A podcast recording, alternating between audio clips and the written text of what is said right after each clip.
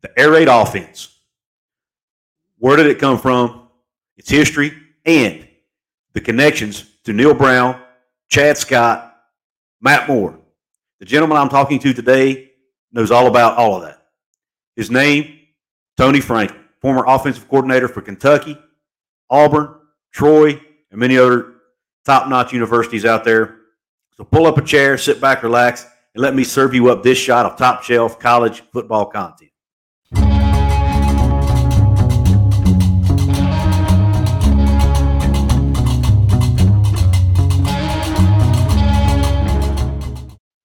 is up, college sports fans, fellow members of Mountaineer Nation? This is Couz, and welcome into another edition of Couz's Corner.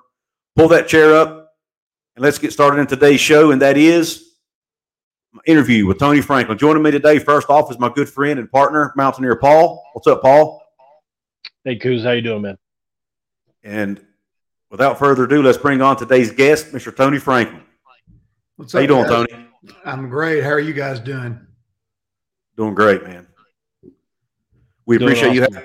We appreciate you coming on our show, man. And uh, just wanted to uh, real quick before we get into the meat and potatoes of the interview, man. I wanted to just tell my audience where they can find you at social media, and also you know what you're doing now with your podcast and everything. Yeah, the, the, the best thing to do is to, um, uh, you can go and, and find out a lot of stuff that I'm doing at coachtf.com. Uh, we have all, all of our information on there. You know, I've had a business for 23 years where I help high school and college coaches uh, to revise their offense, make it as good as it can be, et cetera. Um, I have a podcast called the Coach Tony Franklin Podcast that we usually put something out every day. Um, most of the time it's new. Occasionally we'll have a, a little replay or something like that. But uh, you can follow me on Twitter at, at Coach TF. Awesome, thanks for that. And Paul, how about you? Go ahead and tell everybody where they can find you at too, man. Yeah, you can find me at Mountaineer Paul Talks Football. Um, you can also find me on Twitter at Paul Mountaineer. Sounds good. Uh, and I'll put links to all this in the description box uh, of the video. And for those of you who might be listening on podcast, uh, I'm proud to be a part part of the Pigskin Podcast Network. So we appreciate you tuning in. Uh, you can find us on Spotify, Apple, wherever you get your podcast from. And obviously, those of you who are watching on YouTube, you can see scrolling along the bottom of the screen all of our Twitter handles uh, at Coach TF, at Couz206, and at Paul Mountaineer. So let's dive right in. We were talking a little bit off air, but uh, on air, I wanted to get jump right in. First of all, we're, we're doing this show the day of the national championship game, uh, where TCU is getting ready to take on Georgia. And Tony, I wanted to get your thoughts on the what does it mean for. Uh, I know you don't like the I know you don't like the title of air raid offense, but what does it mean in your mind for T- Sonny Dykes, who's a disciple, so to speak, of, of the air raid tree, the Mike Leach Mumme tree? Uh, and I know you, I think you've worked with him some as well. What what does it mean for him to be playing for a national title right now? Well, Sonny and I were together. Uh, I was his offensive coordinator for six years, uh, three at Louisiana Tech in his first head coaching job, and uh, three at Cal. And uh, so, and I also coached with two years at Kentucky with Sonny when he was a, a young guy, a grad assistant. So I've known him for a long time. As far as the the air raid link to that, you know, obviously you go back with Sonny. His his linkage to that and mine both started at um, Kentucky with Hal Mumme. Mike Leach was on that staff as well. Uh, we had a young walk-on receiver by the name of Neal Brown, uh, which your people know fairly well. Um, Guy Morriss becomes the head coach off of that coaching staff. So there were lots of guys that came through that that tree at that time that were part of that. And then Sonny went on to be with Mike for I think it was seven years at Texas Tech. So Sonny was definitely deeply embedded in the true air raid family part of it. And then Sonny went to Arizona. And the first year that Sonny was at Arizona, he was more like Mike and throwing at every play and all that stuff. And I think Sonny kind of found out that it may not may not work quite as well. And and he began to evolve into who he wanted to be, which was a combination of the, some of the air raid principles, but also to get under center some, run the ball better than what Mike did, run the ball a little bit more than Mike. And I think when Sonny was there, he had a guy by the name of Rob Gronkowski that was a pretty good player. So, you know, they used the tight end a little bit as well. And so eventually, you know, Sonny got his first head coaching job and he and I were together.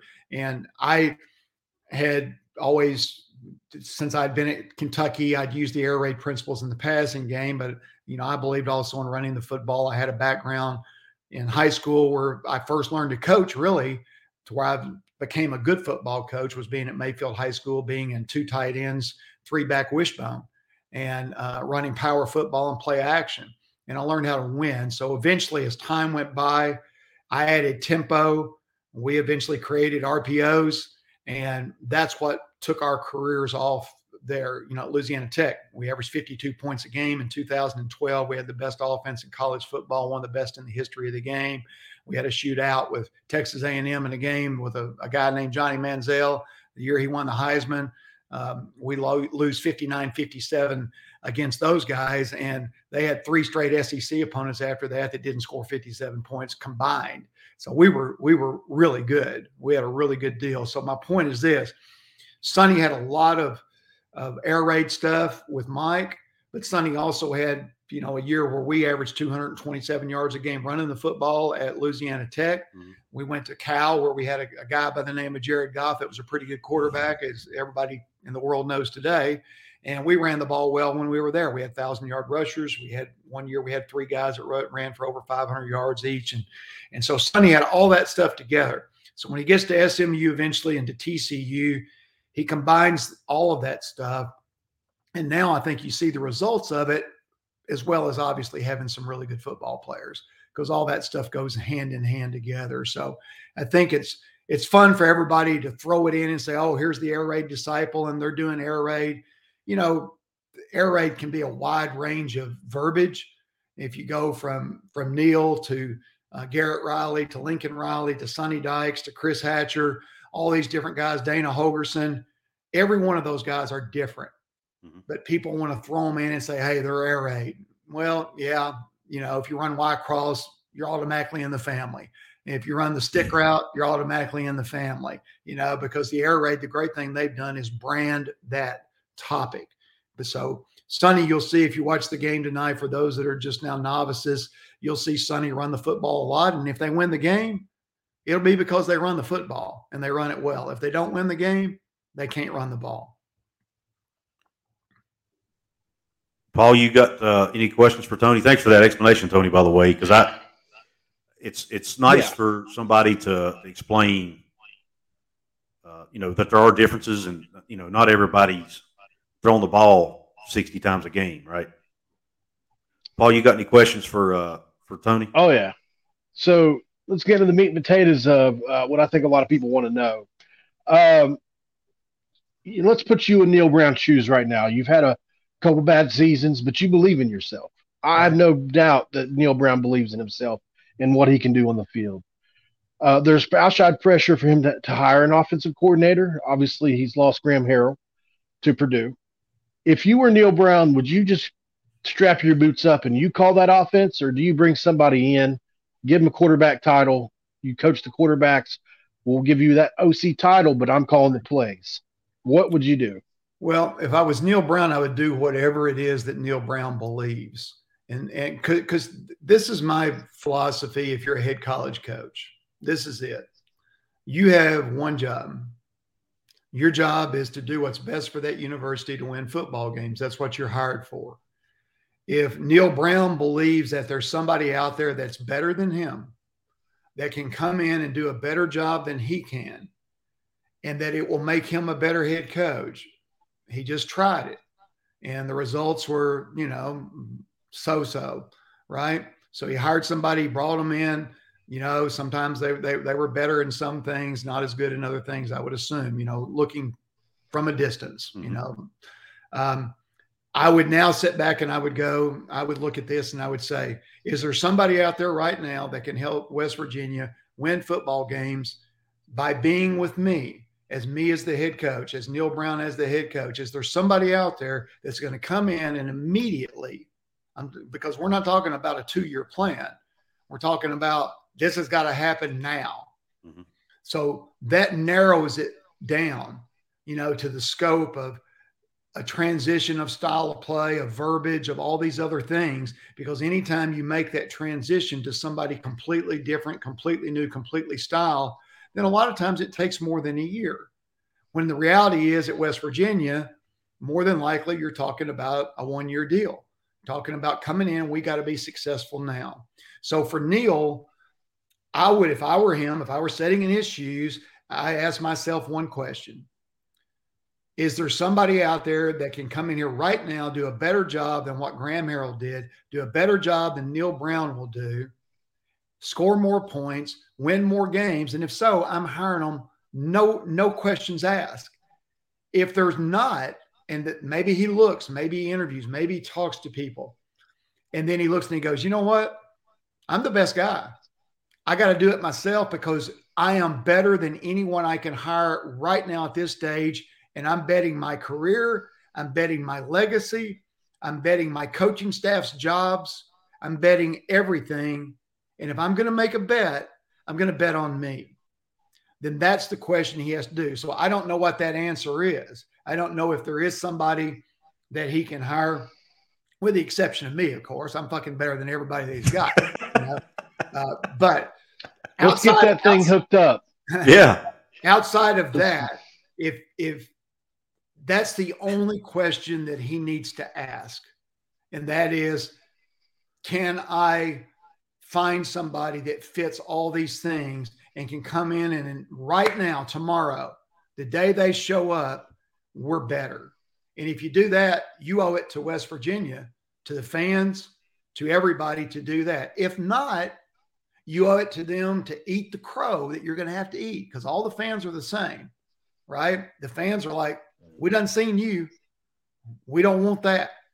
We want yeah. something new, something different. We want something flashy. But he's got to eat the crow and go, I understand. I get it. I don't blame you. But you know what? Just watch and see. I got it yeah. figured. I know what I got. I know what's coming back. And you think about it, you go back and say, who's playing for the national championship? TCU. Well, let's go back and then let's look at it. Did we play TCU? The answer is yes, we did.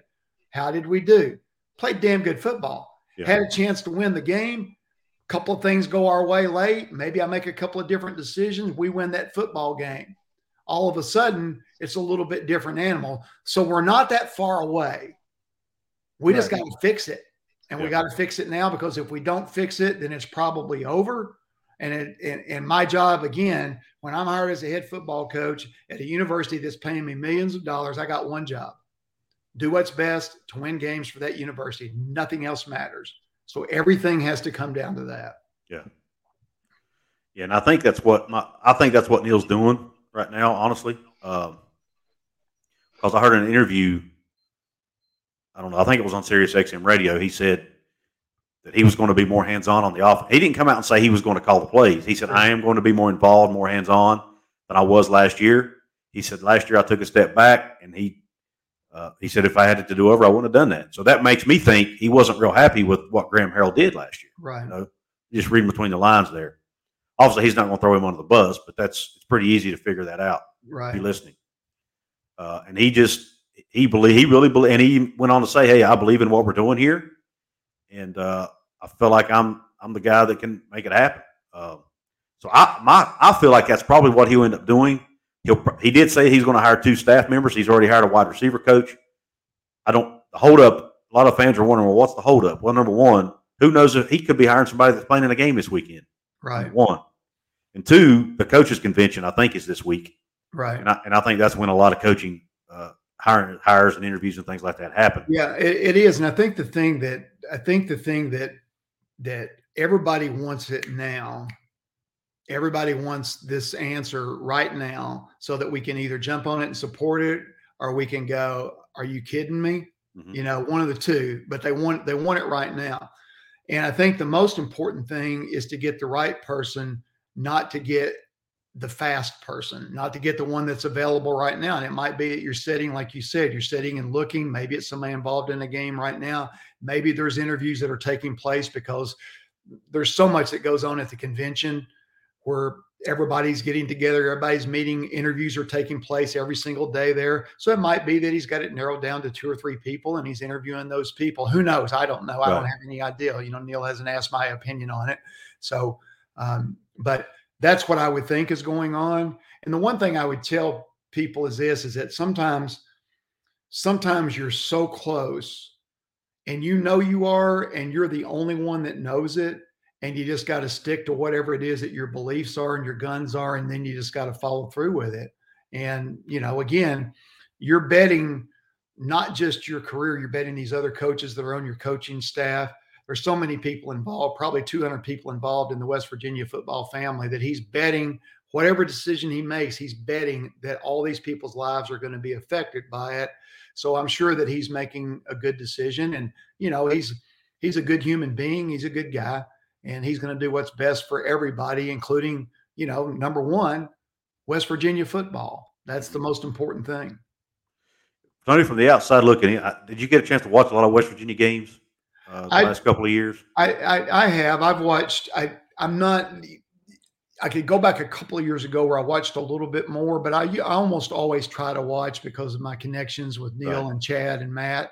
And so usually I try to to see it if it's live where I can watch it in person or, or watch it on television rather. Or a year ago I got filmed just like I did as a college coach and I analyzed a lot of video and watched a lot of stuff like that. But right. I saw enough this year, you know, to know um, that you know there's room for improvement obviously and that you know that they're not that far away the talent is good enough it, the talent is good enough to get you in the game so if you're in the game if you're playing close the talent has got you there and now you got to finish you yeah. know and a lot of times it's like you, you go back to four plays in a season sometimes you know the tip of your finger is the difference in winning and losing a game. And then if you get all that happens the next year, then you go from four wins or five wins, you go to seven to eight to nine, yeah. even 10. And I've had those, you know, in my life, I've had those things happen where you're you're two or three plays away from having a great year and it ends up being an average year or you're two or three plays away from having a bad year and you get those things go your way and all of a sudden you know you're coach of the year yeah. somewhere yeah, that's part of the frustration with West Virginia fans has been though we that's been happening to us ever since he got here. Right. Like we've been one or two plays away right. for four years. Yeah. And it's and fans are getting like, what? Then why are you not? Why are you not getting over that hump? Yeah. You know? Is it just luck? Is it you, you, you? just need better talent. You know what is it? I think you know? it's a valid. I think it's always a valid question, and I think that the answer is what you just said. It's both. yeah. Sometimes it's a little bit of luck. Sometimes it's I, you know, I've gone into a season before thinking I'm really good. I'm, we're going to be, this is it, man. We're going to be really good. We get through summer camp, we lost four players that we could not, we couldn't beat a little league team without those four players. Mm-hmm. And we lose all four of them. And the next thing you know, you go from incredible high expectations. Every time I've had a great team, it's been luck in the injury deal. It's been where you don't because you're there's very few Alabamas and Georgias. There's very few of those that can get to the third team guy and people don't even notice that much. Mm-hmm. You know, people still see it. There's very few of those. And I wouldn't think that that West Virginia would ever get to that no. just because of, you know, you're you're not I would assume that the um, the the money that they've set aside is not five million dollars a year for the players. So and, and, and if you're not competing at that level with the financial part of it right now, you're never going to get that depth. You're going to lose your second and third team guys who are going to leave. You're only going to be able to pay some of the top tier guys. And some of those other guys are going to leave because they get two grand a month somewhere and they get zero from you. So you're yeah. going to lose your backup. And then the next thing you know, you better get lucky and get in the next backup that's going to come in and take their place. So it's it's right. it's a completely different animal now because of the NIL and the portal. Right. All right, Paul, what you got? I, I hate to ask you to speculate, Coach. I really do. Um, you say you watched some some Mountaineer football this year. Excuse me. And you know, JT Daniels regressed at a rapid rate. Right. You know, going from the Pitt game on to well, Texas Tech, Texas, and those stretches. And, and the, the level that Pitt's def- defense plays at was not so much different than those other teams, I would say. Um, a lot of people speculated that there was an injury that he was trying to tough through because obviously he has this label. And, and and he's at the end of this thing, man, and he doesn't want to be labeled this damaged goods. Right Did it look to you like he was a kid trying to tough through an injury? Just speculating. Obviously, I know you probably don't know, and if you may don't want to speculate, I understand that too. Yeah. But something happened, and we just don't know what. Uh, I'd like to get your input there. Well, I'll I'll say it like this because college players, at, when they get to his age and have been in it for as long as he, he's been in it, is I can be a little critical of the player. Most of the time, I'm never going to be critical of a player. I'm going to be critical of, of coaches. You know, if, if I'm doing anything, I, um, I I knew of him when he was a freshman in high school at the end of his freshman year because I was at Cal and he was at, at Mater Dei, and so I knew I knew of him. I knew who he was. and I knew his you know the recruiting stuff and all that. I look at it like this: is that when I watched him play football from the time he was at USC to Georgia. Now, you just think about what I just said. You're at USC with NFL player after NFL player playing receiver. Okay. You're at Georgia with the best talent in the world. And yet you've never been a star yet. You've just been kind of okay. Okay. With the best players, with the best players in the world. And so when you now come to West Virginia where you've got, you know, okay talent, not the greatest talent in the world, but it's okay. And you never blossom and you never become a great player because quarterbacks can make everybody else better. Quarterbacks can can blossom to make the whole world better. And or they can make everybody, you know, not as good. It just depends upon what all the talent is around them. If the offensive line is okay, you know, I saw what I saw with West Virginia. Running back talent was pretty good. Receiver talent, there was some good players playing receiver that could make some plays for it. O line talent was good enough, depending, in my opinion. The offensive line, a lot of times, if if your offensive line is average, meaning they're just okay, the play caller has to make the O line good. It's the play caller's job to make the O line good, not the O line's job to make the play caller good when the talent is average. And that's what I see at West Virginia. The O line talent is okay. It's not great. It's my job as a play caller to make those guys look good. I didn't see that. So now you've got a guy in the pocket that's immobile, that doesn't have great feet in the pocket, doesn't have great presence in the pocket. A great quarterback will make average O lineman look good, not necessarily by running, but by finding throwing lanes, busting his ass to move from a gap to B gap to C gap. I coached Jared Goff for three years at Cal. Jared Goff was the first pick in the draft because his footwork in the pocket, his eyes in the pocket, his ability to avoid the rush, never running, but to avoid the rush from A gap to B gap to C gap to D gap was better than anybody in football because we worked at it. And he had some natural ability to do it as well. What I saw with JT was that he was not great at making the O line good. Good. The O line had to be almost perfect for him to be able to operate in the pocket. There ain't very many guys. There ain't very many old lines that can make a guy like that um, to be good. So, so my opinion is probably a great guy, probably a tough guy, probably had some injuries. Guess what? Everybody that plays football has injuries.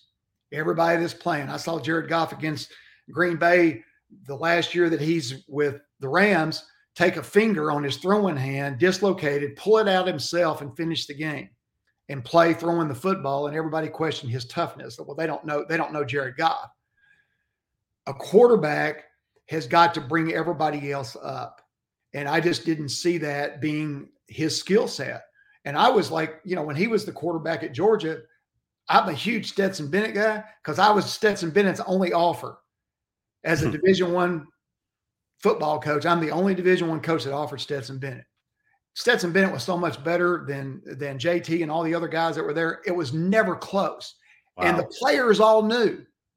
Every player at Georgia knew, and Kirby has finally admitted it. That yeah, you know, we just wouldn't do it, even though we knew he was better. I mean, duh.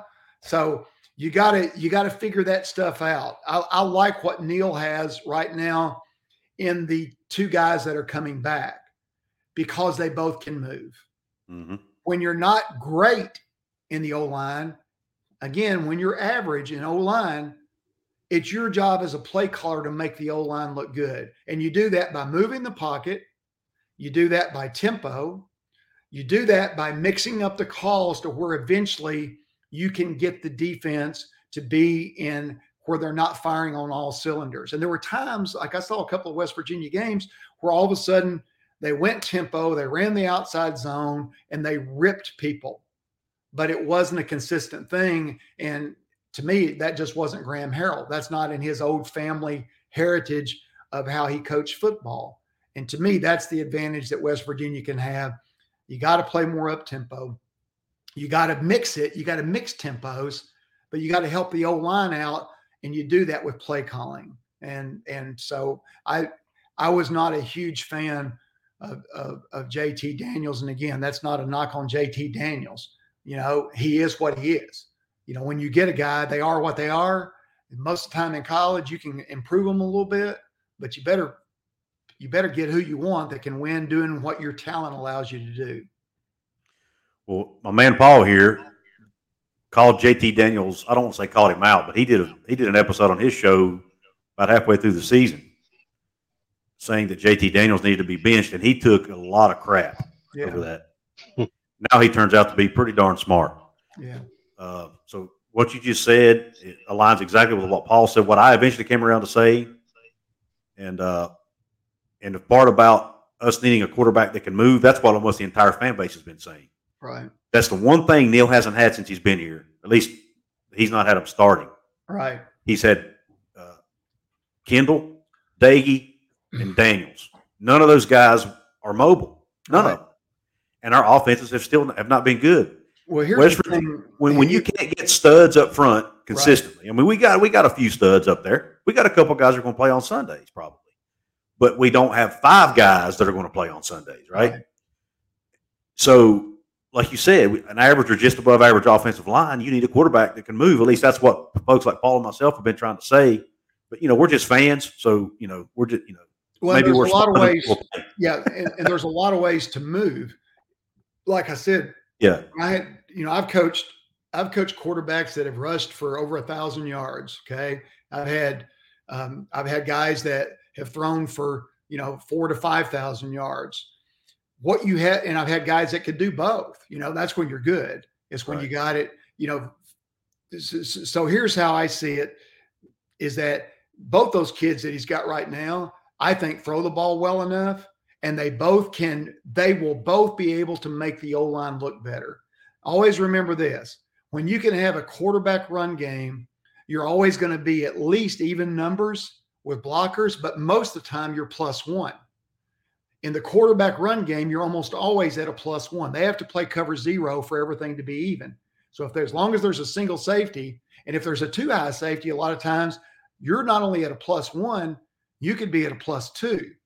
And so all of a sudden, you don't have to be great in the in the upfront deal. Mm-hmm. You just got to get the numbers right. You got to do a great job in RPOs. RPOs are like stealing when people play zone defense. If you're not running, if you're not good in the RPO game against zone defense, then you're hurting your football team. And now when people play man, that's a different animal. But you still, when they play man all the time, you break one crease in the run game and everybody's in man, bam, there you go. Not only that, always remember this. If you play man, who's the one man you don't cover? Who's the one man you don't account for? The quarterback. Right. So what happens is is that when people are playing man, they know a quarterback that can run. That's why the NFL struggles. They don't know what to do with Jalen Hurts. They got no idea because he can throw it and he can run it. They play man, and it's all of a sudden like, he goes back and he goes, "Oh God, they're in man free. This is easy. I'm gonna go back and look at two guys if they're not a kill shot, here I go. And I'm off to the races. So I think it'll make them better just from the beginning, knowing. And I read somewhere where Neal said that, you know, they weren't going to do the portal deal, that mm-hmm. there's going to be, they're going to stick with these two guys. And I think that's a huge bonus going into the deal. Yeah. I agree. I agree. We've all been high uh, on, on Nicco Marchiol since he got here and uh, seeing what he was able to do in the Oklahoma game. Yeah, his numbers didn't look great, but he put a true freshman in the game. The kid was able to lead his team to a win. He made plays when he needed to make plays. Yeah. Made a couple scrambles when he needed to make scrambles. Uh, threw a couple good balls. I mean, he but he looked poised. He looked yeah. like he was the moment wasn't too big for him. And to me, with a freshman, that's you've already that's already your number. You've already defeated your first opponent. Agreed. If you come out there and are poised, job number one already done. Now you just got to do the X's and O's part, right? Yeah. And I saw um, that game, and I, I agree with you. I I I was I went okay. They got you know yeah they got one, but I don't think they got one. I think they got two. Yeah. And I think that that having two, if you end up running 10, 15 times a game, which to me is nothing. You know, I have quarterbacks run 25 times a game. Everybody always thinks that, well, if you got a running quarterback, they're going to get hurt more. Not true. Okay. Guys get hurt in the pocket when they can't move. I mean, they stand there like statues, they get hurt. Guys that are running the football, once they learn how to take care of their bodies, mm-hmm. once they understand that, it doesn't mean if it doesn't matter if they're big or if they're if, if they're small. They learn how to take care of their bodies, they'll be able to survive it and they'll get hurt less. I promise you. I only had one quarterback in my entire career, high school and college, only one ever that missed more than a game in a season. And that was a guy that could not run. You know, hmm. all the rest of them, all the other guys that I've had, whether they were thousand yard rushers or or 600 yard rushers, uh, or even Jared. And like I said, you know, Jared for three years we were throwing the ball 40 to 50 times a game, but we were also snapping it 80 times a game. So we were still running it 50% of the time. But Jared had an incredible ability to move and avoid the rush in the pocket. Didn't mean he didn't take a lot of hits. I always tell him this if you take a hit, you need to see the hit. You don't get hurt if you see the hit. Mm-hmm. The NFL playoff picture is locked in, and my go to place for wild card round action is DraftKings Sportsbook, an official sports betting partner of the NFL. To kick off the road to Super Bowl 57, New customers can bet just $5 and get 200 in free bets instantly. Plus, all new and existing customers can get a no sweat bet each day of the wild card round this weekend. Just place any NFL bet of your choice, and if it lo- loses, you'll get a free bet back up to $10. Action so good, why bet NFL playoffs anywhere else? Download the DraftKings Sportsbook app and use code TPPN. New customers can bet $5 on the NFL and get 200 in free bets instantly only at DraftKings Sportsbook with code TPPN. Once again, that's code TPPN. Minimum age and eligibility restrictions apply. See show notes for details.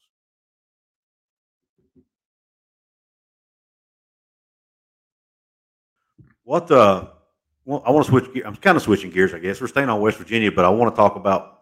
You know, you said you're connected to both Matt Moore, obviously Neal, plus Matt Moore, plus Chad Scott. Let's let's look at Matt Moore first. I, I recently did a video about this. Uh, a guy on Twitter that I follow that's a TCU fan does these real crazy stats. Well, he put out some stats that showed that West Virginia's offensive line had less, a lower percentage of missed blocks in the run game than any team in all of Power Five. Okay, uh, which I thought was very telling. We didn't have the best run game in all of Power Five because right. there was, you know, uh, yards after contact in there. Scheme was also in there. Sure. Uh, but if you take all that out and look at strictly missed blocks, we were best in the Power Five, which blew me away. Uh, so I thought, you know what? For, we got a lot of fans that have been wanting Matt Moore fired since he got here, right? Because uh, they think he can't develop guys. Right. To me, this right here is proof that he can. So I, you know, I, and I made a video about it. What are your thoughts about Matt Moore as an offensive line coach? Well, I, will say a couple of things because I think it's important for people that listen to your podcast, fans in West Virginia, et cetera. I'll say this up front. Um, you know, I love Matt Moore. Um, Matt and I don't talk all the time. You know, we're not close friends and all that stuff. But I love Matt Moore for a couple of things. I gave Matt his first college job. I hired Matt at Troy. He stayed one year, and then Mike Leach took him away from me. And I tried to tell him everything in the world as to why he shouldn't go to Texas Tech at the time. Um, but you know, obviously for Matt's career, it was a good move, et cetera. But I love Matt for these reasons. Um, Matt is an incredible father and he's an incredible husband and he's an incredible friend. He's a good human being. So that's number one. People people don't care. It doesn't matter. But that's important to me. Number two, his players will play hard for him because he treats them like he would his children. I've coached with a lot of guys that say that. You know, I treat them like my sons. No, you don't. I've seen you with your kids. Mm-hmm. You treat these guys like crap compared to your kids. That's not Matt. Matt genuinely cares. Matt genuinely cares for them. Therefore, they know it and they play hard for him. There's been years where Matt, as an offensive line coach, had the least number of sacks given up in all of college football. I didn't know about what you just told me about the other deal. So as far as as Matt being a great old line coach, a bad old line coach, whatever, I I know I know Matt Moore is a really good offensive line coach. He's not a good offensive line coach. He's a really good offensive line coach. Doesn't mean that every year is going to be good. Doesn't mean you're going to run it down people's throats. Doesn't mean they're not going to give up sacks. All I can tell you is this judging offensive line coaches throughout the country, looking at what they do, how they do it, why they do it, Matt Moore is a damn good offensive line coach. And um, I, I think he's, whether he was at Penn State or Ohio State or Alabama or Georgia, he would still be good. Other years, he might be more successful somewhere else than what he's been. I understand the frustration as a fan because the numbers don't pop out to say, well, if he's that good, then why aren't we rushing for 300 yards a game and why aren't we the number one offense in the country, et cetera? There's a lot of reasons for that. But I believe that Matt is a really good offensive line coach. I I, I think that um, you know if I had a son that played football that was an offensive lineman, I wanted them to reach their career goals, be the best they could be, and to be treated like a human being that I would want my children to be treated like. I would send them to play for Matt Moore. Great answer. Love it. All right. Now, what about Chad Scott? What are your thoughts on Chad Scott? Number one, before we even get, before even you even answer, I've been pounding the drum for Chad Scott for months. You look at what he's done at that running back room at West Virginia; it's remarkable. Yeah, he took a guy who was a tight end, recruited as a tight end, and never played running back to my knowledge in his life.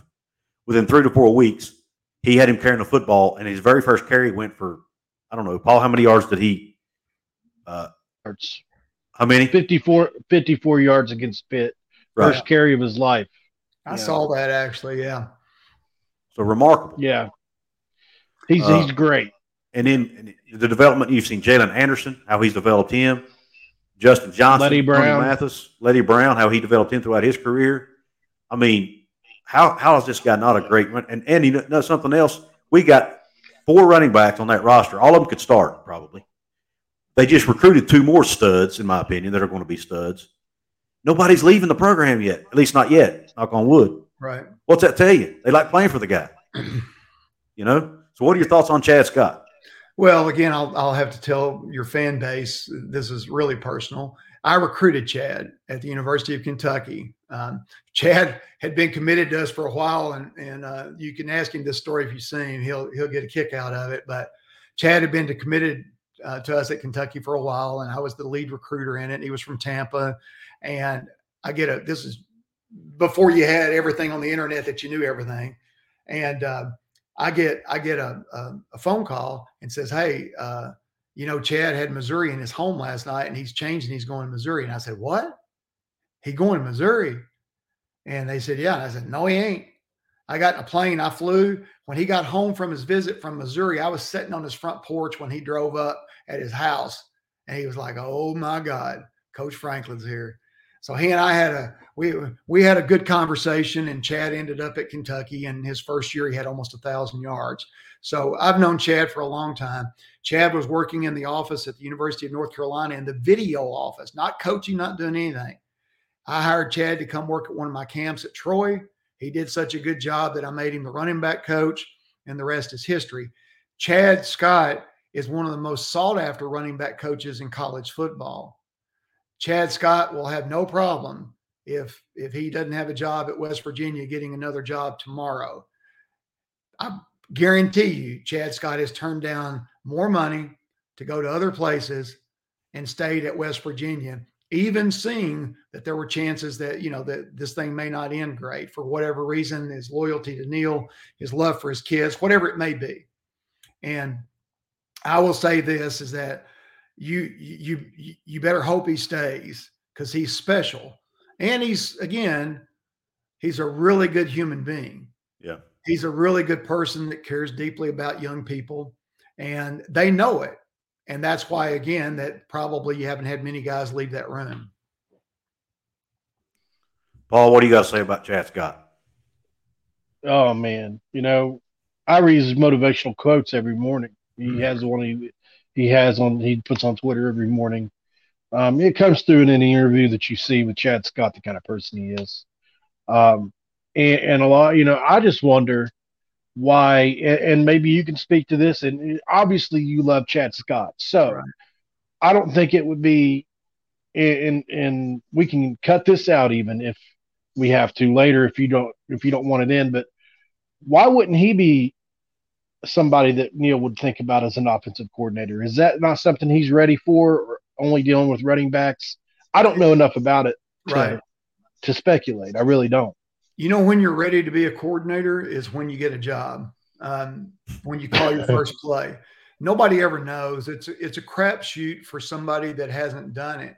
And so I think that it comes down to this is that it just takes there's a couple of ways that it happens. It either happens to where somebody like Neal says, you know what, I got faith in Chad.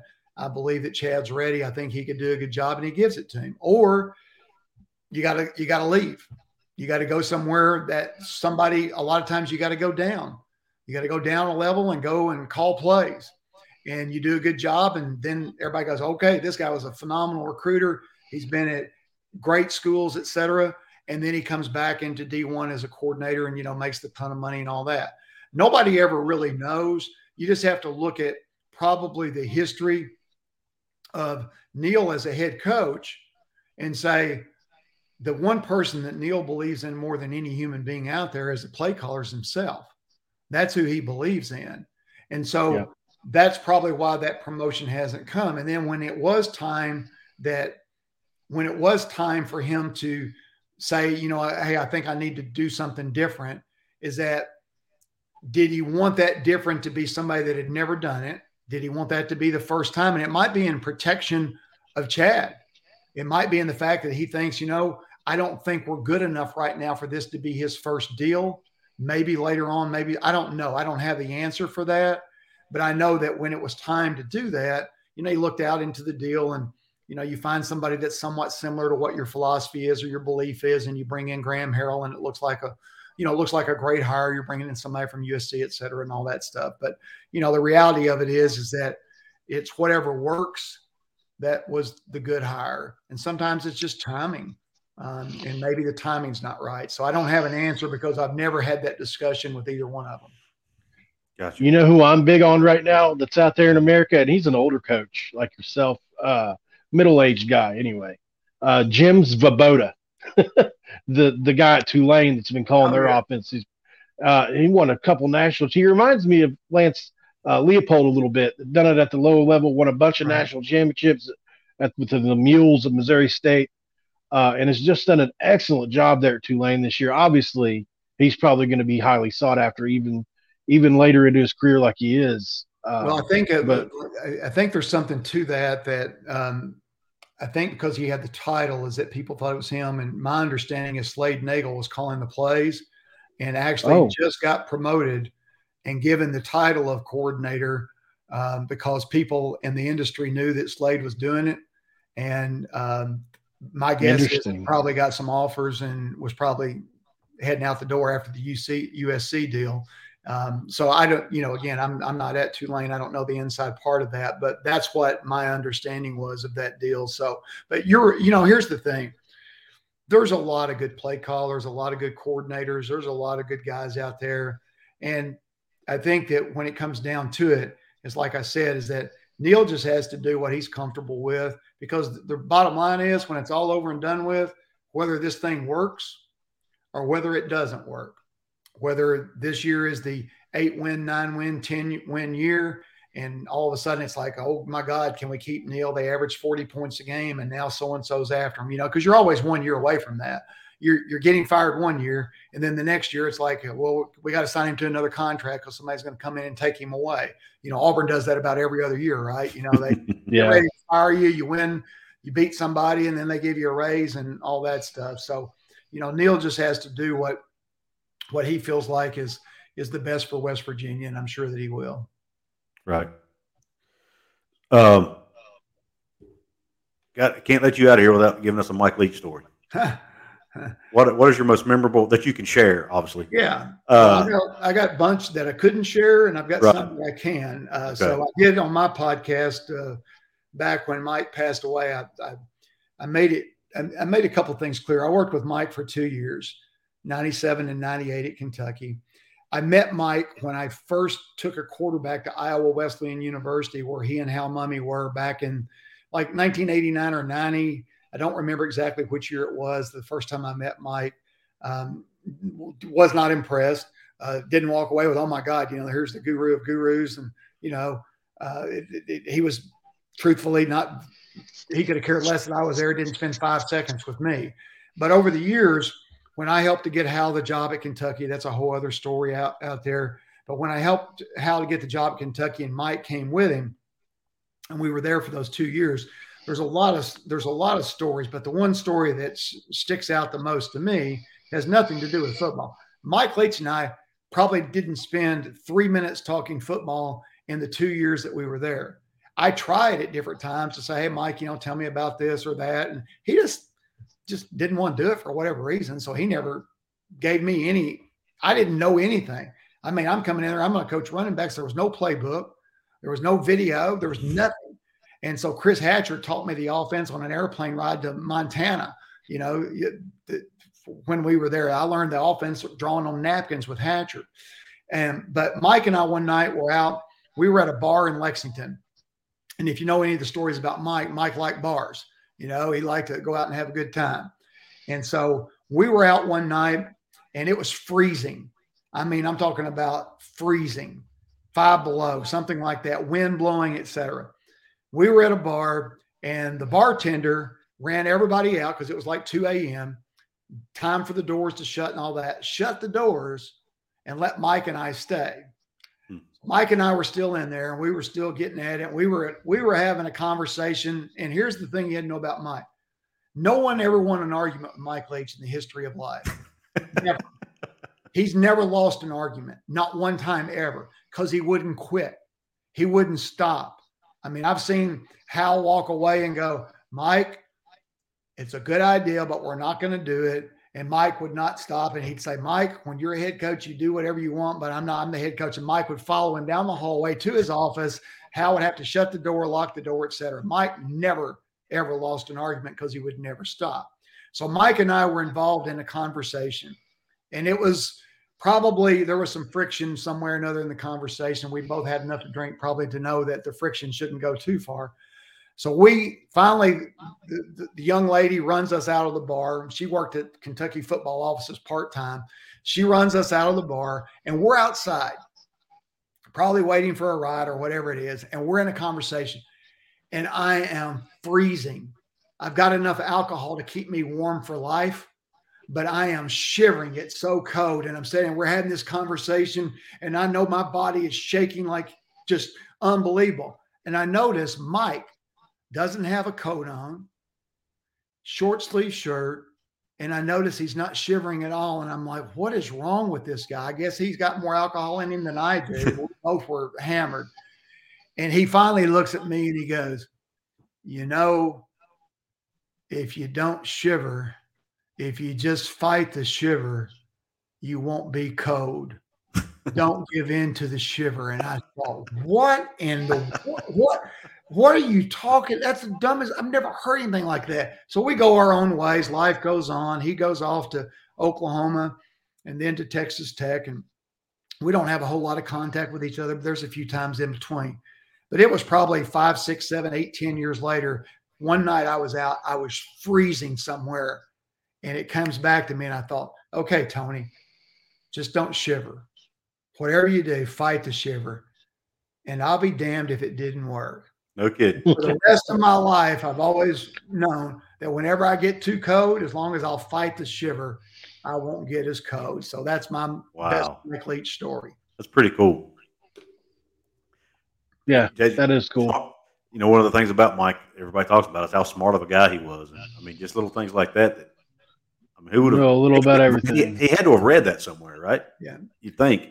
I think growing up in Wyoming and maybe not having a jacket might have had something to do with it. I don't know, but Mike was always the smartest guy in the room, and and sometimes there's people that think they're the smartest guy in the room. Mm-hmm. And Mike actually usually was the smartest guy in the room. Right.